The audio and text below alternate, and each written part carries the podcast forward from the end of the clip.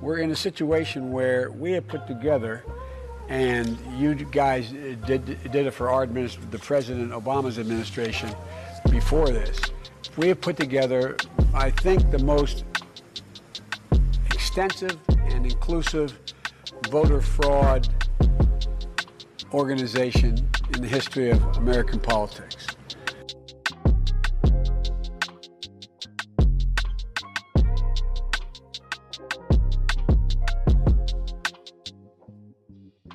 Welcome to the BCP podcast. Hope you had a great weekend. I am James, aka Black Conservative Patriot. Big hug to all of y'all, and a big hug to you, Marie, who recognized me and so gracious.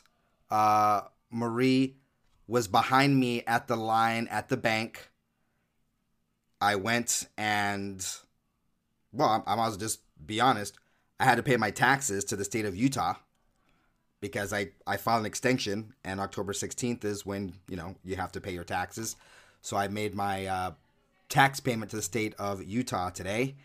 And uh, she was uh, behind me and waited till I exited the bank before, uh, you know, I came out. And she goes, are you BCP?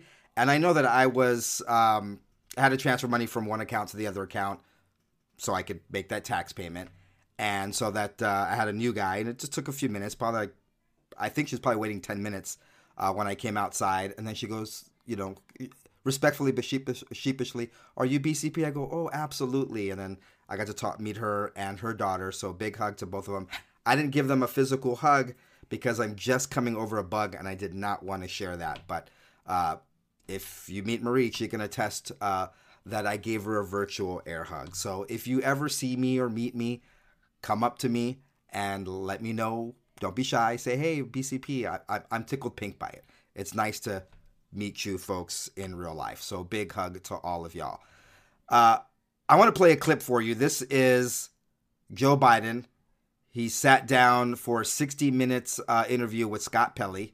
It aired uh, last night, Sunday, and most of his the questions were around Hamas and what's going on uh, in the Middle East and in Israel. That at least 29 Americans have been killed by Hamas. At least a dozen have been taken hostage. And at one point, Scott uh, Pelley asked Biden if he was really serious about running for reelection. He asked uh, Biden. Uh, he asked Biden this after he acknowledged that he is the oldest U.S. president. I want you to listen very closely to the answer that the fake president, Joe Biden, who was not duly elected because the 2020 election was stolen and rigged, I want you to hear his answer and see if you don't pick up on something very key here. Are you sure that you want to run again? Yes, because I'm sure. Look, when I ran, I said the world's at an inflection point. The world's changing but we have an opportunity to make it. So imagine if we were able to succeed in getting the Middle East put in place where we have normalization of relations. I think we can do that. Imagine what happens if we, in fact, unite all of Europe and Putin is finally put down where he cannot cause the kind of trouble he's been causing. We have enormous opportunities. Joe Biden says that we're at an inflection point and he needs to run again so that we could have a normalized Middle East. When President Trump was in office, he did the Abrahamic Accords. There was peace in the Middle East. He says, imagine uh, we can unite all Europe. He got Europe to actually pay into NATO, something they weren't doing. And there were no new wars or conflicts under Trump. And he says, we can finally put, uh, Putin is finally put down. Putin wasn't doing anything. He only did things under Obama's, uh, you know, when Obama was in office, and again when Obama was in office via the fake president Joe Biden. He wants to pretty much reboot things back to how they were before they stole the election and put Joe Biden in. But another thing you may have noticed that he wants to be reelected because of the Middle East and Europe and Russia. He didn't even am- uh, mention the American people as a reason why he wants to run for reelection. Let that sink in. And what do you hear President Trump talk about all the time? He wants to take us back to energy independence, low interest rates, low inflation, safety, security at our border, opportunity. He wants to be an American president, not a globalist leader like Joe Biden. And Joe Biden hates anti globalism. He hates Trump, and he hates us MAGA folk as well. And he had yet another Hillary Clinton basket of deplorables moment in that same interview with 60 Minutes. Look, this is not your father's Republican Party. 30% of it is made up of these MAGA Republicans who are maybe democracy is something I don't they don't look at it the same way you and I look at democracy. Yeah, those 30% MAGA Republicans, which are probably more than 30% by the way. We're not the same as our our previous Republicans. You know what? We could say the same thing about the Democrat Party, right? The Democrat Party today is not the same as the Democrat Party of my parents or grandparents that were for American workers, and we could all agree on civil liberties, the right, uh, you know, freedom of speech. I remember back in the day, the, the liberals were, were, were even like, hey, I don't want to have a gun, but you can have your Second Amendment right to a gun. So I guess the same thing could be said. But the way that Biden means it is that we are anti democratic. Well, we are anti pure democracy. I know some of you guys get caught up on uh, the word democracy. I know we're not a pure democracy, we are a republic, but we are a representative form of a democracy where we, the people, don't vote for every little thing, but we do vote for representatives that represent us and vote for us. So we are a democracy, just not a pure democracy. We're a representative constitutional republic. All right. Let me do, I, I know you guys hate hearing from Joe Biden, but these things are important that we cover. So let me just show you one last Joe Biden um, clip because it, it'll also let me segue into the other stories. So on Saturday, uh, Joe Biden delivered remarks at the 2023 Human Rights Campaign National Dinner. Okay, you know, it was full of gaffes and lies, but uh, this is one of Biden's favorite lies, and he's got many, that he shared yet again. But, you know, this story keeps evolving. So let me play this for you, and then uh, we'll break it down. I've told the story before, but tell it again. I was, I was raised by a man who was a really decent, honorable man. I remember he was dropping me off. I wanted to be, uh, I, I wanted to work in the projects as a lifeguard on the east side of Wilmington and he was dropping me off on his way to work at the city hall to go get an application to be a lifeguard there. And as I got out of the car at the four, four corners in the, the center of town, two men, turns out one going to the Brandywine, one was at work for the, the, uh, the DuPont company, the other worked for Hercules Company. This is back when I was a kid. And they leaned up and kissed one another. And I'd never seen that before. I turned and looked at my dad, and he just looked at me and said, Joey, it's simple.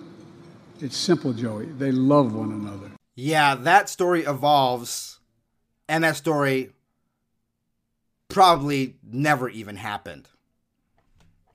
Let's uh, let's look at this. By the way, it uh, the Washington Post fact uh, checker Glenn Kessler calls uh, BS on Biden's dubious claims. He said, uh, "Here's a bullet point. Bullet points. Gay men were largely closeted at the time."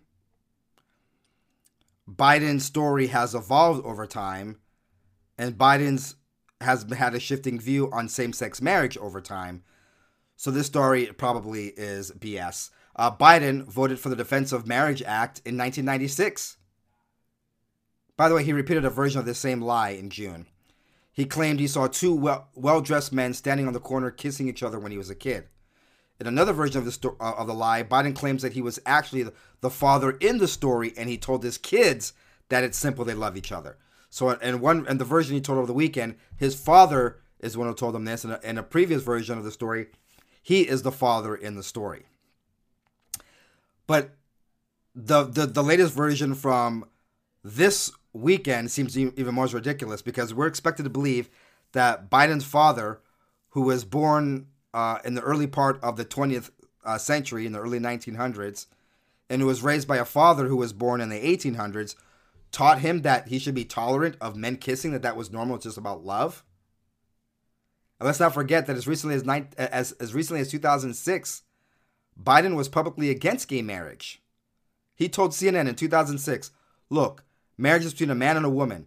Tell me why that has to be put in the Constitution now. We already have a federal law that has not been challenged. No one's declared it unconstitutional. It's the law of the land saying marriage is between a man and a woman. That was less than 20 years ago.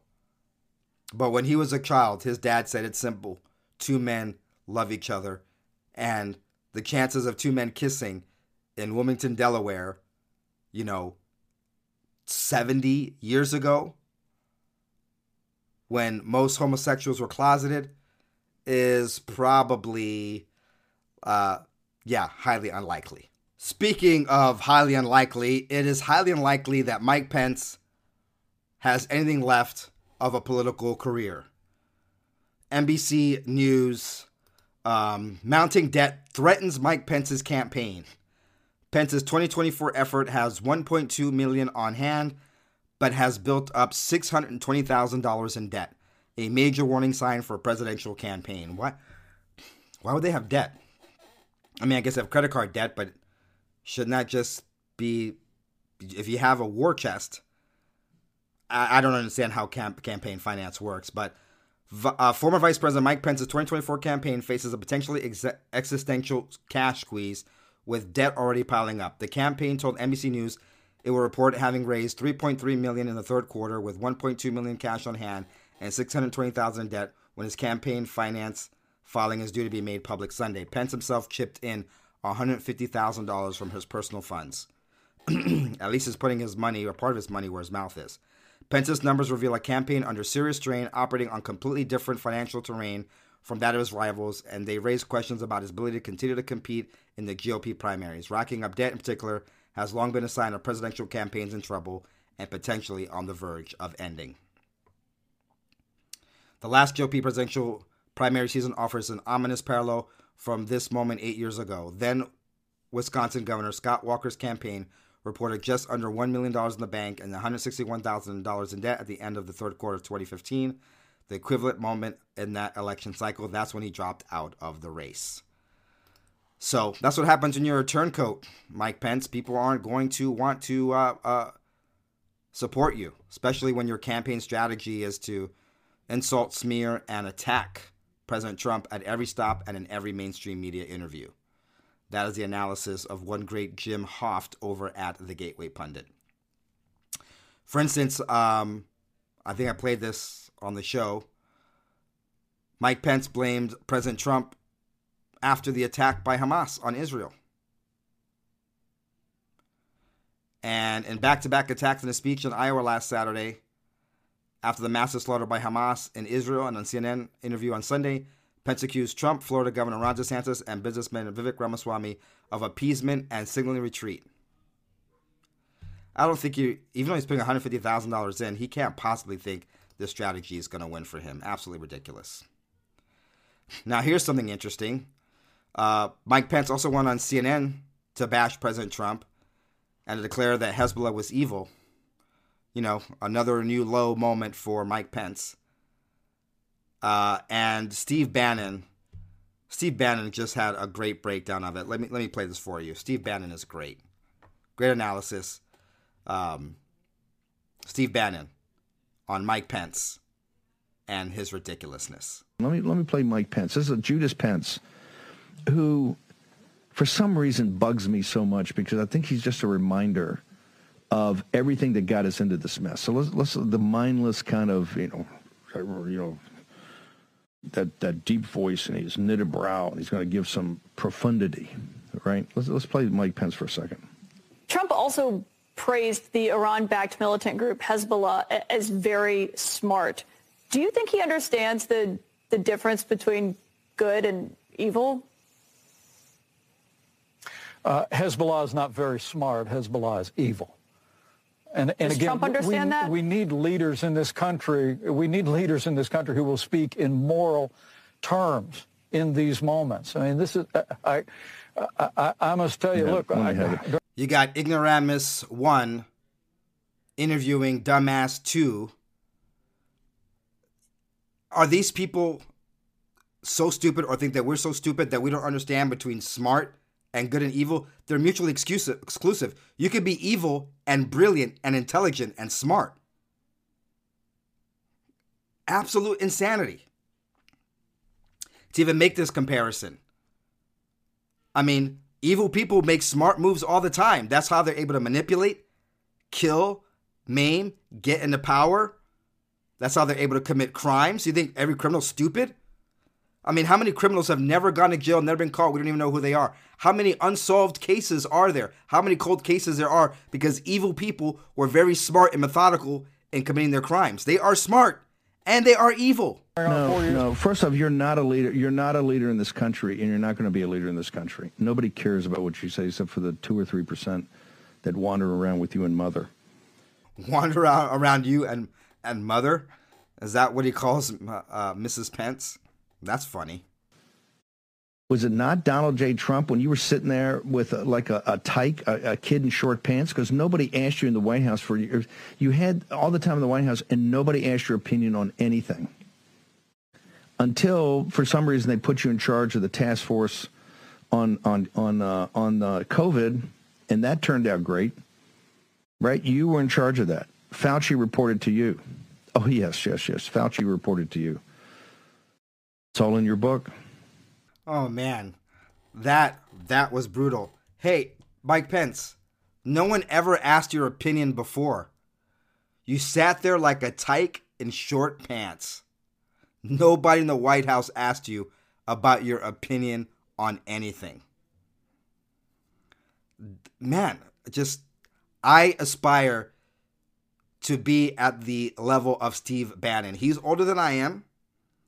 He was a investment banker like I was, except I think he was a Goldman Sachs or Morgan Stanley, some big company, and I was with uh, accounting firm Arthur Andersen and with a small boutique firm, and I'm not in that stratosphere, but I I aspire to be able to just say things like that. You sat there like a tyke in short pants. Nobody in the White House asked you about your opinion on anything. Now, of course, Steve Bannon was in the White House. So he's saying this as a person who observed Mike Pence. Now, another person that is never going to be president, at least in 2024, I doubt they'll ever be president, is Tim Scott. Now, I want to show you his most recent ad, or one of his most recent ads from a few days ago. Not because this isn't this is an endorsement of Tim Scott, but because his his political ad is a sign of the times. Can you imagine this being a political ad for a GOP primary candidate just 20 years ago. Oh, not because he's a black man. That has nothing to do with race. It has to do with the very first topic that he's discussing in this ad. If God made you a man, you should play sports against men. But today, even that simple truth is under attack by the radical left. As president, I will defend women's sports, keep men out of the girls' locker room, and stop the liberal indoctrination of our children. We need to teach our kids to love America and to respect the values that make this the greatest country on earth. I'm Tim Scott, and I approve this message. I too approve the message the message about men playing in men's sports and women playing in women's sports. Check out this crazy story. Um, this is, let me just show you this tweet here. Race organizers of USA Cycling need to stop calling these women's events. You are fooling nobody. These are beta male races where some women get to be involved. In the process, you are turning your sport into a joke. And then, you know, if you look at the tweet here, it uh, it shows here today male racers Tessa Michael Johnson and Evelyn Williamson once again prove they are great at women's cyclocross at Jackson Park in Chicago. Johnson took uh, first in both the women's 1 2 and the single speed. And Williamson took, oh my gosh, I guess I need glasses now. So I have them here. Second in the women's single speed. Now, I don't mean to crass here, but I'm looking here at this uh, picture of women's 1 2. And um, the person who came in first looks like a man. Like, not even like one of those, like, I identify as a woman. Full on man. got a bulge in his bike shorts there. In what world is he a woman? I, I just, I just, just is just more and more ridiculousness. What was billed as a women's bicycle race in Chicago was won by two men with the top female finisher placing third. Uh, the Post reported that Williamson had racked up 18 wins since he began competing against women in 2017. The report noted that in 2020, Williamson entered against both women and men in the Sky Express Winter uh, event. He won the first place against women, but did not place when competing against other men. Absolutely ridiculous. Uh, the person who who Linda Blade, who from that previous tweet I showed you, she's a former coach. So, good good uh, good thing people are, to, are, are are speaking out. David Zayler, those men must be proud. He tweeted out. And then I love this one from uh, uh, Emma Diamond. Only the weakest of males want to physically compete with women. Only the weakest of intellect celebrate them. But the race organizers, they don't care. They just don't care. This is going to continue to happen until there's going to be no women. And for all the dumbass women that are supporting the trans agenda, uh, that is, you're the worst feminists ever. Literally giving more rights to men just because they say they're women. It, the, the, the psychological operation and its success when it comes to the whole trans thing is completely mind boggling to me. All right, here's a post from the Washington Post a few days ago. A 21 year old University of Wyoming student was looking for community. Instead, she faced death threats, a federal lawsuit, and an attempt to kick her out. With a picture of a guy, a fat guy with glasses. Hey, look, I'm a fat guy with glasses. For those of you watching the video, look at this. I'm a fat guy with glasses. I am not a woman. Look, I'm a fat. Look like this on my neck. You can see. Can see the folds on my neck. Look at that. I'm fat. I look like um, Job uh, Jabba, Jabba the Hutt. I'm a fat guy with glasses. I am not a woman. Nor is this person here in this Washington Post tweet and article. Um, the context. Readers added context they thought people might want to know. This is the new Twitter. Langford is a heterosexual man. In 2018, the sorority, the sorority changed its rules to allow men to join if they claim to be trans. Langford used this to get a place. Sorority members tried to remove Langford after male pattern lewd behavior, but failed due to the 2018 rule change. Well, those girls were stupid, bad feminists. When you actually click on the Washington Post they say a trans woman joined a sorority, then her new sisters turned on her. A 21 year old University of Wyoming student was looking for community. Instead, she faced death threats, a federal lawsuit, and attempt to kick her out. Yeah, it'd be nice if we got the whole story. Like uh, the fact that. Um, here, here's a story. transgender pervert who joined the Kappa Kappa Gamma sorority at the University of Wyoming joined so he could peep on naked college girls.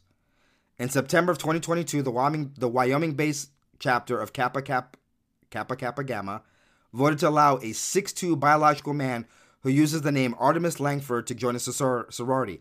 Six of the sorority sisters filed a lawsuit claiming the transgender pervert was watching them undress. The plaintiffs asked the court to force the sorority to define the word woman so they could decide who could move into a sorority house. District Court Judge Alan B. Johnson, a Reagan appointee, dismissed the case in August, ruling that the sorority had a right to decide the definition of woman for itself. This happened despite Kappa Kappa Gamma bylaws that state a new member shall be a woman. The sorority was ultimately forced to admit Artemis Langford back in, even though he is a sexual deviant and a peeping Tom who often watches college girls undress while erect, according to the testimony. But of course, as I showed you, the Washington Post painted Langford as a victim and attacked the sorority sisters because they don't want some fat guy with glasses and lipstick getting a hard on watching his sorority sisters um, undress. Sorry to be crass, but that's what we're talking about here. All right, let's get into some Epstein news. Epstein victim who testified again against Ghislaine Maxwell has died and her family wants answers. Ghislaine Maxwell, I mean, uh, Epstein went to jail and was killed. Ghislaine Maxwell is in jail. Who who we know that some of the victims. Who are the Johns? We'll never know. I don't think we'll ever know. Carolyn Andriano, a victim of sex trafficker Jeffrey Epstein, whose testimony was crucial to putting away his accomplice Ghislaine Maxwell, has died. there was no obituary or funeral service after she died early this year, and police in West Palm Beach, Florida, opened an investigation into her, into her death. This is a Daily Beast article from the 14th, a few days ago. The Daily Beast reached out for comment, and the police spokesman, Mike Jachles, told us that the investigation was concluding and that Carolyn died of an accidental overdose. Overdose. I say overdose. The 36 year old mother of five had planned to start a new chapter in North Carolina at a new house with a fireplace and a half acre with a chicken coop. Carolyn and her husband, John Pitts, had purchased the property just weeks before she was found unresponsive in a West Palm Beach hotel room on May 23rd. Before her death, she was ecstatic. Carolyn's mother, Dorothy Gronert, told the Daily Beast she was all set up for a whole new lifestyle. Groner says Carolyn's death came as a shock because she was built, working on building a new life and texted her recently about being free of drugs and alcohol. The way Grenard sees it, some things about her daughter's overdose don't make sense, and she wants the cops to investigate further. Jachles, however, said that Carolyn's case would officially be closed this week. They say that they responded. She had an overdose. They tried to resuscitate her and she was not able to resuscitate her. They're going to close the case. No, uh, uh, the there was an autopsy done. The toxicology report found a few drugs in there, and it's inconclusive if she had been clean or not. Another suspicious death. The mom wants answers. She won't get any. Now, what's interesting is she's worth a lot of money, and she hadn't updated her will for her new husband, so he may not get the hundred million plus that set up an account for the victims of Epstein. Generally, isn't the husband always the first person to look into? I always tell my wife she if she accidentally dies, uh, make sure she does it while I'm at church with a whole bunch of other people, which would be kind of tough because we go to church together. But Told her she dies accidentally, make sure that that it's somewhere where I'm public if I'm not with her, so I, I have an alibi and they don't try to put me in jail. Terrible joke, but these are the jokes that you sometimes make when you've been married for almost 27 years. So, another mysterious death. Also in Epstein news, former JP Morgan Chase top executive and ex Barclay CEO Jes Staley is facing a lifetime ban from senior roles in financial services, as well as a 1.8 million pound or 2.2 million dollar fine by UK's Financial Conduct Authority. The ban and the fine are for allegedly misleading the FCA, Financial Conduct Authority, over his relationship with Jeffrey Epstein. Reuters is reporting uh, the following. The FCA has found that Mr. Staley recklessly approved a letter sent by Barclays to the F- FCA, which contained two misleading statements about the nature of his relationship with Jeffrey Epstein and the point of their last contact. Staley said that he was very disappointed by the FCA's decision and that he would continue to challenge it in court. The FCA is obviously a regulatory body in the UK. So, some people are suffering something most people are not for their association with Epstein. Now, someone who's exposed Epstein and exposed the deep state for what they're doing and what they've done is Owen Shroyer, journalist over at InfoWars. InfoWars reporter and War Room host Owen Shroyer was sentenced to 60 days in prison back in September in a DC kangaroo court for his actions on January 6th and before. What did he do? Well, he stood outside the Capitol on January 6th and warned Trump supporters not to go into the building. But of course, his crime is frequently speaking out against the stolen election of 2020. DOJ prosecutors sought prison time against Owen for his speech crimes, and of course, the DC judge agreed. Judge Tim Kelly sentenced Owens to 60 days in prison, and this is what happened. Owen Shroyer has been fighting this for a long time. In June, he pleaded guilty to a Class A misdemeanor of entering and remaining in a restricted building or grounds on January 6th. He was on the grounds. He was initially charged in August of 2021, eight months after remaining outside the U.S. Capitol on January 6th and warning Trump supporters to not enter the Capitol along with Alex Jones. After nearly two years of fighting charges and having mounting bills related to his presence outside the U.S. Capitol, he made the decision to plead guilty to a lesser charge, and now they want him in jail for 60 days. So instead of saying that he was a hero for telling people not to go in the Capitol because he's with InfoWars, he's associated with uh, Alex Jones, and because he's a Trump supporter, Tim Kelly denied his appeal. He's got to turn himself in uh, in uh, in eight days from now. And of course, with 60 days in jail for being on the grounds, not even inside, he's going to miss Thanksgiving and Christmas. But BLM, BLMers and others, there's no bail for them and they don't go to jail. The whole thing is absolutely disgusting. I'll be back tomorrow with more reporting. Thanks for joining me. I am James. This is the BCP podcast.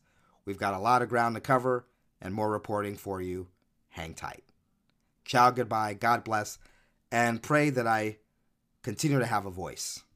It's been a little tough. My voice is coming back, but I'm still struggling, as you can hear. I appreciate your patience, especially those of you listening to on the podcast who probably can pick up more on it than those who have some sort of visual distraction on the video one. Tell a friend about the show. We can't grow without you. We have no funnel to let people know that we're here. So introduce the show to other folks. Get the word out there. Ciao, goodbye. Big hug. God bless. We're in a situation where we have put together, and you guys did, did it for our the President Obama's administration before this we have put together, I think, the most extensive and inclusive voter fraud organization in the history of American politics.